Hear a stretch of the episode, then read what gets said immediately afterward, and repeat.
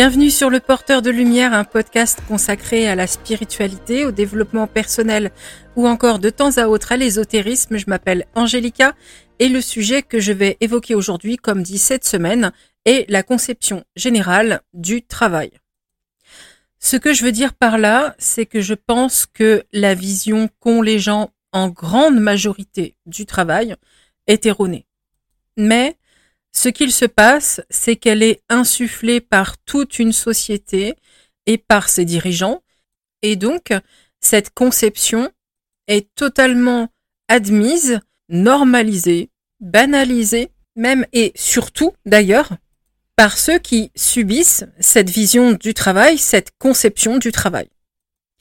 La vision du travail que j'ai aujourd'hui, je l'ai depuis plusieurs années, mais je dirais que ma prise de conscience vraiment s'est faite en faisant le métier que je fais aujourd'hui. Tout simplement parce que j'ai pu constater au début de ma carrière, après avoir dit euh, ce que je voulais faire autour de moi, personne, absolument personne, ne pensait que je travaillais. À part ma meilleure amie qui, elle, comprenait parce qu'elle vivait quelque chose de similaire en tant qu'artiste. Et ce n'est qu'aujourd'hui que j'envie qu'on m'accorde presque une crédibilité, et je dis bien presque, parce que je sais ce qui est pensé et dit dans mon dos, malgré cette stabilité que j'ai réussi à acquérir. C'est-à-dire que malgré la stabilité, j'entends des euh, ce n'est pas un vrai travail, euh, tu as eu de la chance, Angélica. Et c'est extrêmement frustrant parce que avec tout le boulot que j'ai abattu et que j'abats encore, ça fait un peu mal quand même d'entendre que j'ai de la chance. Ça me vexe un tantinet à deux doigts d'aller chercher un baril d'essence et de tout cramer parce que vraiment, voilà, faut arrêter de dire ça aux gens. C'est horrible. Les gens qui se battent, qui travaillent très dur quand on leur sort, t'as de la chance, c'est affreux. Et je me suis rendu compte que pour les gens, le travail était systématiquement synonyme de souffrance physique et morale, de galère, et même de petits salaires. Ce sont forcément des métiers où tu vas être euh, très fatigué, où tu vas être maltraité, où tu n'as même pas le droit de te plaindre d'ailleurs, de dire ouvertement ce que tu trouves anormal, parce que pour ceux auprès de qui tu te plains, bien on te répond que c'est ça le travail. Je me souviens d'ailleurs euh, en, scriptant, je me suis rappelé ça, c'est pour ça que euh, je, le dis, c'est pendant toute la durée de mon stage au CFA, parce qu'à l'origine, moi, je suis cuisinier de profession. Et euh, j'ai eu un apprentissage particulièrement dur parce que pour une fille en cuisine, entourée d'hommes, c'est un milieu qui est extrêmement misogyne. Le coup de la grande famille, etc., ça n'existe pas en cuisine, hein. c'est un mythe. Et ça existe encore moins si t'es une femme. Et les seules phrases que j'ai entendues lorsque euh, moi ou d'autres élèves parlaient de des conditions de travail, de la dureté de tout ça. Et c'était dans tous les restaurants la même phrase. Tu as signé, c'est pour en chier. La validation totale, claire et nette de la maltraitance et du droit parfait à l'exercer. Parce que cette phrase-là, elle ne parle pas des efforts et du travail à abattre pour se réaliser, elle parle du fait que si tu souffres, que tu es maltraité et que ton salaire est minable par-dessus le marché, bien c'est normal, t'as signé. Et puis c'est ça le travail. Le même discours catastrophique est tenu vis-à-vis du corps médical. À chaque fois qu'une infirmière se plaint, ou une autre personne faisant partie du domaine de la santé publique, on lui répond que son métier est une vocation, qu'elle savait enseignant et que donc elle n'a pas à se plaindre. Le corps enseignant entend la même chose. Et ce sont deux mondes qui aujourd'hui sont totalement à l'abandon et dans une détresse infinie. Et on en revient à ce que je disais au début. Il est admis, normalisé dans notre société de travailler dans des conditions épouvantables, d'être maltraité et le silence est exigé avec la petite touche de mépris qui va bien. La notion même de travail aujourd'hui répond immanquablement à ces conditions. Or, il est temps quand même de comprendre que les gens ne se plaignent pas de leur travail, ils se plaignent des conditions dans lesquelles ils l'effectuent, qui sont clairement de la maltraitance et du mépris. Et là, je pense que la nuance est énorme. Le mot vocation. On dit aux médecins, infirmières, artistes ou gens comme moi que nous faisons des métiers passion. C'est ce qu'on appelle des métiers passion, que ce sont des vocations, qu'on a de la chance, et ça justifie de tout endurer, de tout faire endurer. Et c'est principalement là où je veux en venir. Je suis tombée sur un énième panneau Facebook, dont je me suis d'ailleurs servi pour illustrer l'image du podcast, en prévision du podcast. Et en voyant cette photo, je me suis dit qu'il était vraiment temps que j'en parle. Parce qu'il fait suite, si vous voulez, à une très très longue liste de publications qui véhiculent quelque chose de vraiment anormal.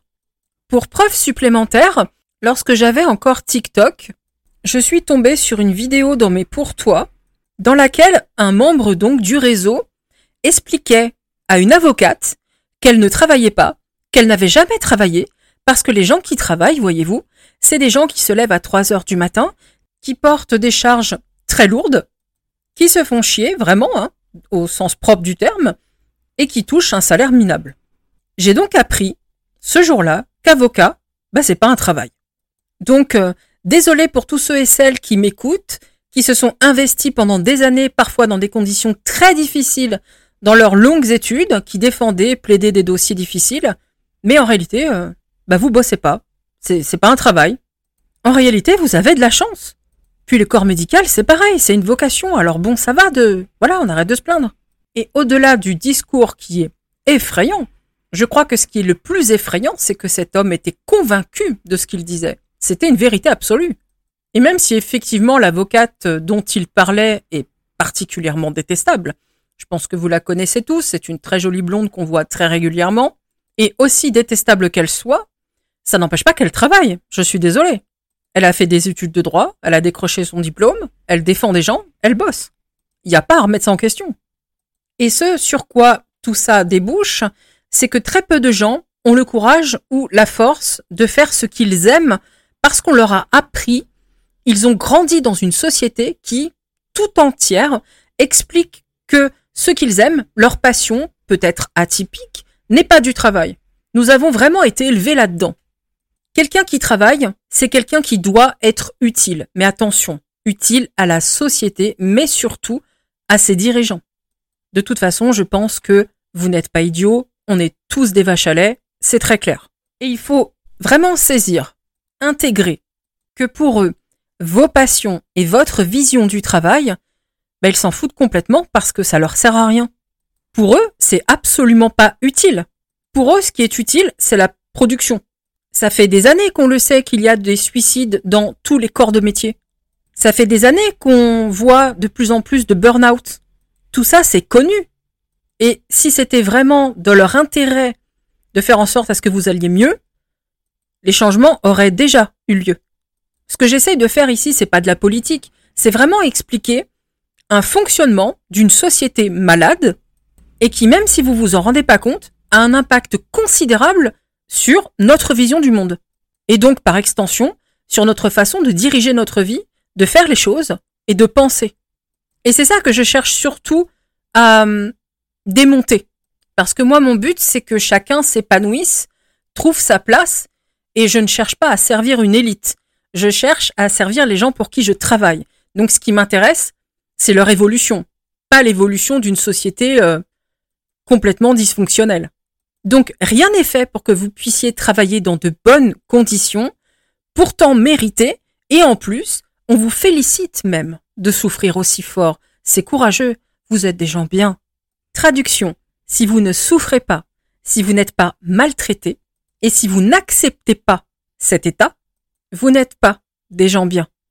Donc il va vraiment falloir intégrer que pour ce qui est de la vision du travail qu'on vous véhicule, bah on se fout de vous, littéralement.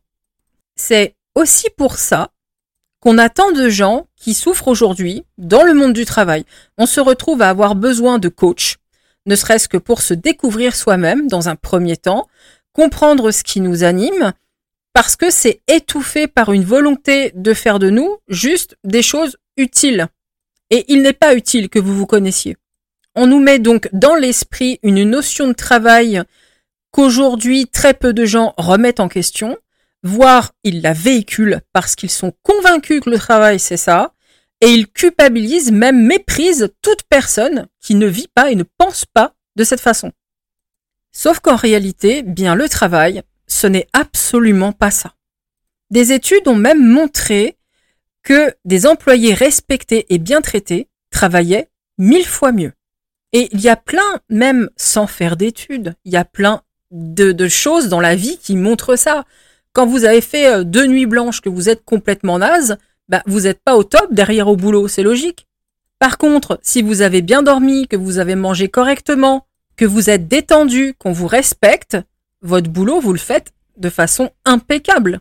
Il n'y a même pas besoin d'études scientifiques pour démontrer un truc aussi idiot qu'un enfant de maternelle pourrait comprendre. Et c'est ça qui est fou, c'est que malgré qu'il y ait pourtant des études, on a été faire des études pour ça quand même, hein, eh ben ça passe toujours pas.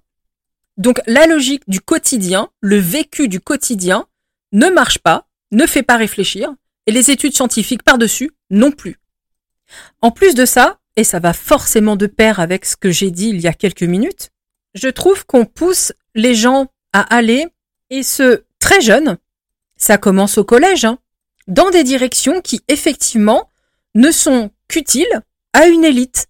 La vente, le commerce et toutes ces choses qui sont utiles à la société. Et en soi, c'est pas un mal, évidemment, il faut, euh, il faut des vendeurs, il faut des commerçants, etc. On est d'accord.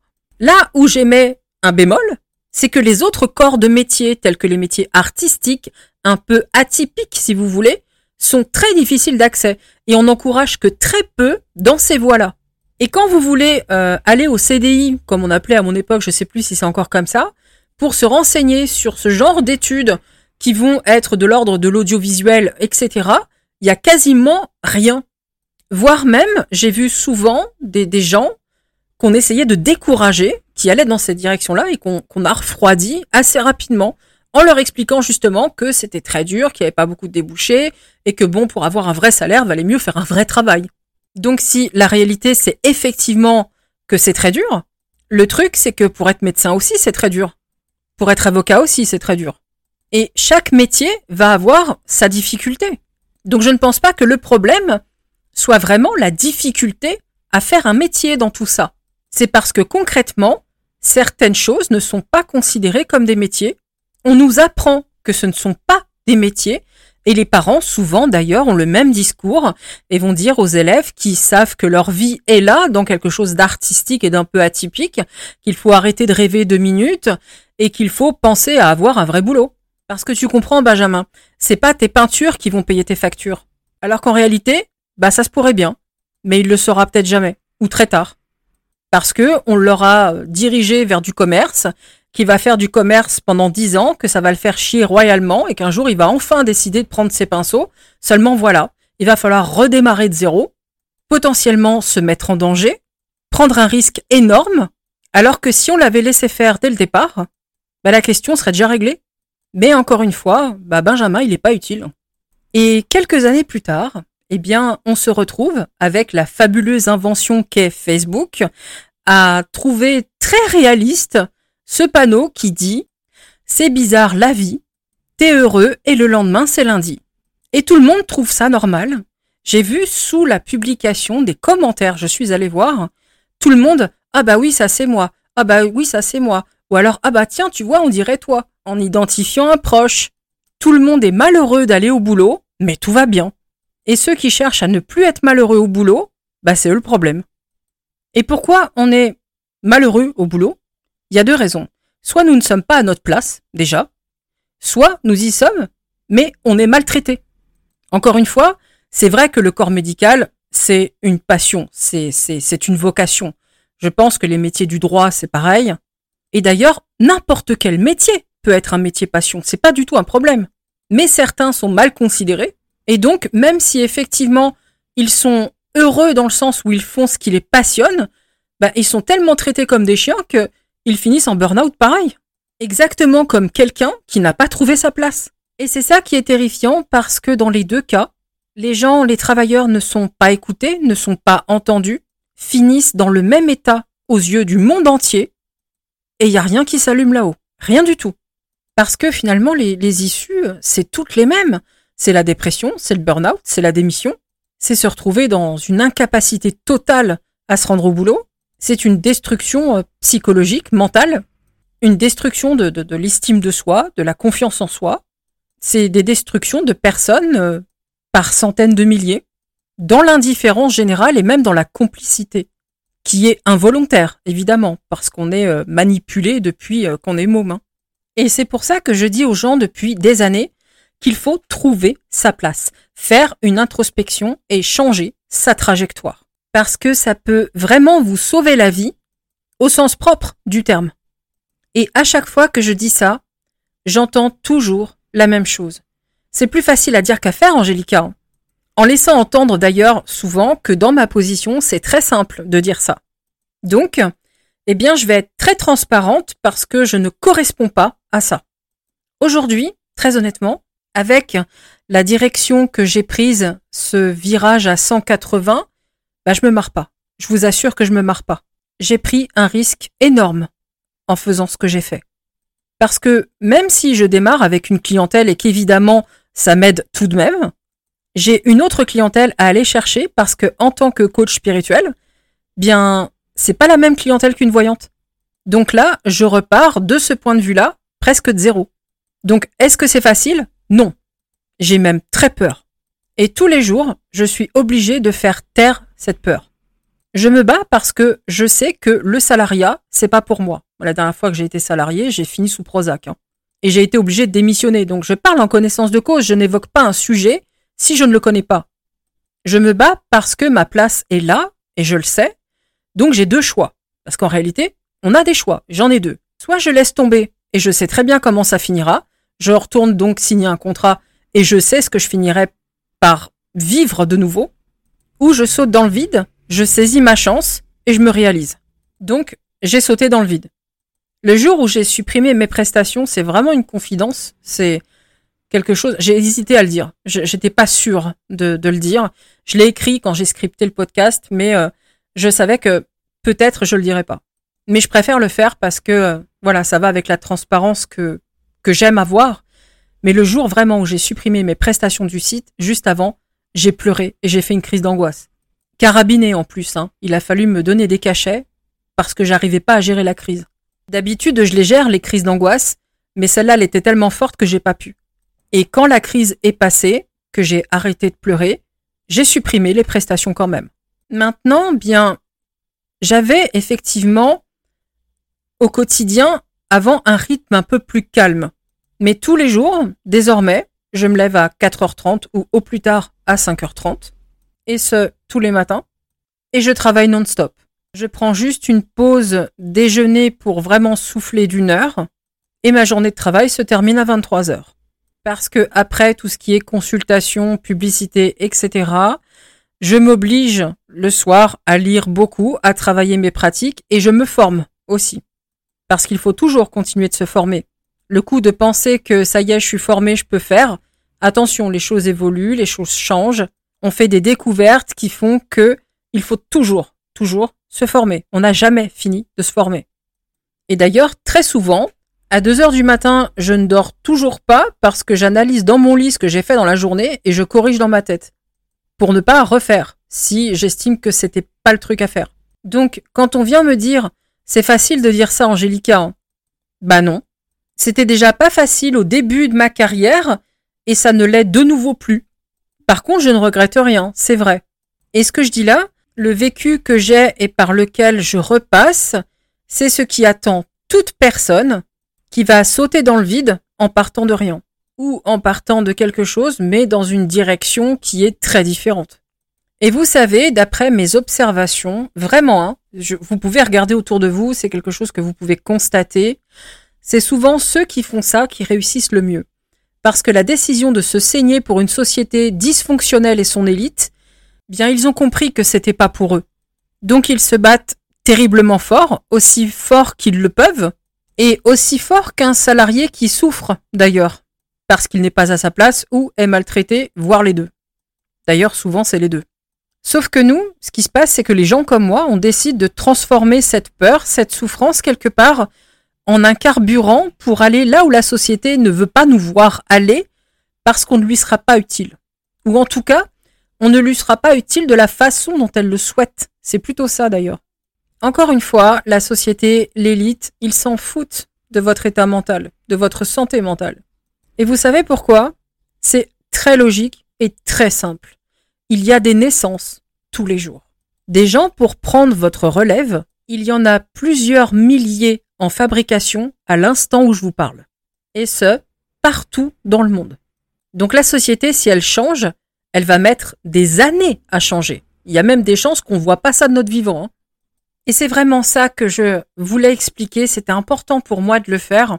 Parce que quand je vois ce genre de panneau Facebook, moi, ça me fait mal. Ça me met mal parce que je me dis, tous ces gens en quantité indus, hein, vraiment, qui trouvent ça drôle, normal, qui banalisent leur souffrance parce que pour eux, c'est le boulot. C'est normal. Et ça, je le répéterai jamais assez. Rien ne justifie jamais la maltraitance. Rien, jamais, nulle part. Je pense que nous sommes vraiment conditionnés depuis qu'on est tout petit pour servir un dessin qui est tout sauf glorieux et en plus pour s'en prendre aux gens qui n'obéissent pas à ces règles parce qu'ils ont compris que ça allait les détruire. Donc je pense qu'il est temps pour vous, vraiment, si, si vous êtes euh, quelqu'un qui a envie de vivre du dessin, qui a envie de vivre de l'écriture, qui a envie de faire de la musique, alors évidemment, je vous dis pas de forcément tout jeter à la poubelle et de sauter dans le vide si vous avez aucune sécurité. Faut quand même pas être idiot, faut faire attention. Par contre, si vous avez la possibilité quand même de le faire parce que vous êtes, vous avez une sécurité financière, faites-le. Franchement, faites-le. Parce que pourquoi vous voulez absolument être utile Pourquoi vous acceptez d'être maltraité pour des gens qui n'en ont rien à cirer que vous mouriez? Parce que c'est ça. On sait qu'il y a des suicides. On sait que ça tue, mais on s'en fout. On vous tue à petit feu et on s'en fout. Faut bien que ce soit clair en fait. Hein. Donc là, il est temps, je pense, de réfléchir à ce que vous voulez vraiment, sincèrement, et d'aller chercher cet épanouissement, cette réussite, cet accomplissement professionnel et personnel dont on veut vous priver parce qu'ils se sont octroyés un droit qu'ils n'ont pas. C'est-à-dire que ils n'ont pas le droit de vous priver de votre épanouissement personnel et professionnel. Seulement, ce qui se passe, vous savez, et ça va certainement vous choquer, mais je vais m'expliquer, en réalité, vous leur donnez l'autorisation d'avoir ce pouvoir dans votre vie. Je le répète assez régulièrement, et d'ailleurs j'ai eu à le redire encore aujourd'hui, mais on donne notre autorisation. On se lève le matin, on va sur le lieu où on est maltraité, on y est effectivement maltraité à répétition, et à la fin on dit merci. Et c'est en cela que je dis qu'il faut que vous repreniez vos responsabilités. Et encore une fois, je le précise toujours parce que je sais qu'il peut y avoir des nouveaux venus et voilà, s'ils entendent ça, ils peuvent se méprendre sur mes propos. Mais quand je parle de responsabilité, je ne parle pas de se culpabiliser. Je ne trouve absolument pas normal de se culpabiliser. Quand je parle de responsabilité, il est vraiment question de reconnaître que nos actes, conscients ou inconscients, voulus ou pas, etc., nous ont menés dans une situation et que maintenant qu'on connaît la situation, qu'on a conscience de la situation, bah qu'est-ce qu'on fait? On reste et on subit ou on part? Et c'est là que votre responsabilité, elle est. Parce qu'à partir du moment où il y a une prise de conscience, c'est ce que j'expliquais dans un podcast précédent, à partir du moment où il y a une prise de conscience, mais vraiment hein, pleine et entière, bah il n'y a pas d'autre solution. Vous avez une part de responsabilité, vous validez, vous autorisez qu'on vous maltraite. Et c'est vrai que j'ai déjà entendu, oui, mais euh, Angélica, on va pas changer le monde. Euh. Sauf que les gens qui me répondent ça oublient que le monde c'est eux. Et que si chacun déjà s'occupait de sa vie, c'est-à-dire de la changer, bien, en bout de ligne, le monde change, puisque chacun s'occupe de soi. Chacun se, se remet un petit peu les pendules à l'heure, refait les choses, s'épanouit, fait les choses comme il le sent, et en bout de ligne, bah, c'est le monde qui change. Et pour que les autres changent, il n'y a rien de mieux que donner l'exemple. Par rapport au virage que j'ai pris dans mon travail là, il y a des gens qui sont venus me dire que ça les encourageait à en faire autant. Et si vous prenez cette décision là aussi, de prendre un virage et de faire les choses, bah, il y a des gens qui vont se dire autour de vous, bah, on peut le faire alors. Donc, j'ai plus besoin d'aller voir machin qui me maltraite tous les jours et qui me fait faire un boulot que je déteste. Si lui ou elle, il a pu prendre ce virage, ben, je peux aussi. Et ça, c'est une vérité absolue par contre. Donc bien évidemment, quand je dis ça, je parle de notre partie du globe. mais c'est une vérité. C'est-à-dire que faire les choses devant quelqu'un fait que cette personne peut reproduire ce quelque chose. On est un peu comme ces enfants, d'ailleurs le fonctionnement est le même. Les enfants, qu'est-ce qu'ils font? Ben, ils imitent les parents, ils imitent les grands, et c'est quelque chose qui ne nous quitte jamais. Il arrive plein de fois dans la vie où on va voir quelqu'un faire quelque chose, ça va nous inspirer et on va le faire. Ou alors, même sans être inspiré, on va avoir des exemples. C'est d'ailleurs comme ça que se font tous les apprentissages. Depuis qu'on est bébé, on fait ça. Et ça s'applique à tout, même à des choses très difficiles comme changer totalement de carrière, réorganiser sa vie. Et chaque personne qui fait ça peut donner l'exemple à son entourage qui peut le faire à son tour, etc., etc. Et même si euh, il y a deux personnes qui l'ont fait grâce à vous, c'est deux personnes quand même. Et ça, on peut pas dire, bah j'ai aidé que deux personnes. Attends, deux personnes, c'est deux êtres vivants dont la vie n'a pas de prix. C'est quelqu'un qui respire, qui ressent et qui est forcément sur la terre pour une bonne raison. Et peut-être que justement, toi qui changes ta vie, bah tu fais partie de ces raisons. Parce que lui devait apprendre dans sa vie qu'il devait la changer, trouver ce courage et cette force-là pour être lui-même. Et toi, bah t'as été l'outil qui l'a aidé à faire ça. Donc, s'il y en a encore un qui me dit j'ai aidé que deux, trois personnes, ça va mal se passer, je vous préviens. Donc vraiment, ne vous contentez pas de ce que vous n'aimez pas. N'autorisez pas les gens à vous maltraiter. N'acceptez pas ce que cette société vous impose, parce que de toute façon, il n'y a pas de miracle, la société, c'est nous. Hein. Il faut bien penser que sans nous, tout s'écroule. Absolument tout. Donc ne vous inquiétez pas, c'est vrai que ça risque d'être difficile et sombre, mais à mon avis, ça finira par sourire. Parce que aucun dirigeant ne se laissera couler. Et encore une fois, si je dis ça, c'est pas de la politique, c'est vraiment la société qui fonctionne comme ça. J'invente rien. Hein. Ça existait déjà bien avant ce qu'on vit en, ce moment. Ça n'a aucun rapport. Hein. C'est un modèle de société que je remets en question. Et ce qui ne me plaît pas dans ce modèle de société, c'est qu'on en est tous victimes.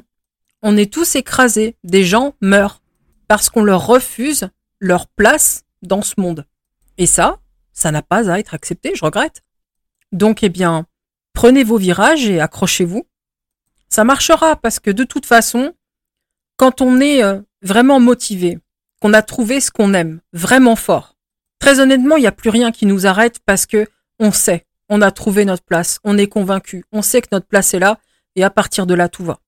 Je dis pas que c'est facile. Évidemment, non, ça ne l'est pas. Par contre, ça marche. Donc voilà pour cet épisode. J'espère que ça vous sera utile, que ça vous aidera je ne vous dis pas de quoi je vais parler la semaine prochaine parce que j'ai pas trouvé. Je suis euh, encore dans le flou. Mais bon, ça va, j'ai quand même un petit peu de temps pour me préparer. Donc il est temps pour moi de vous laisser. Je vous souhaite un très bon week-end et je vous dis à la semaine prochaine.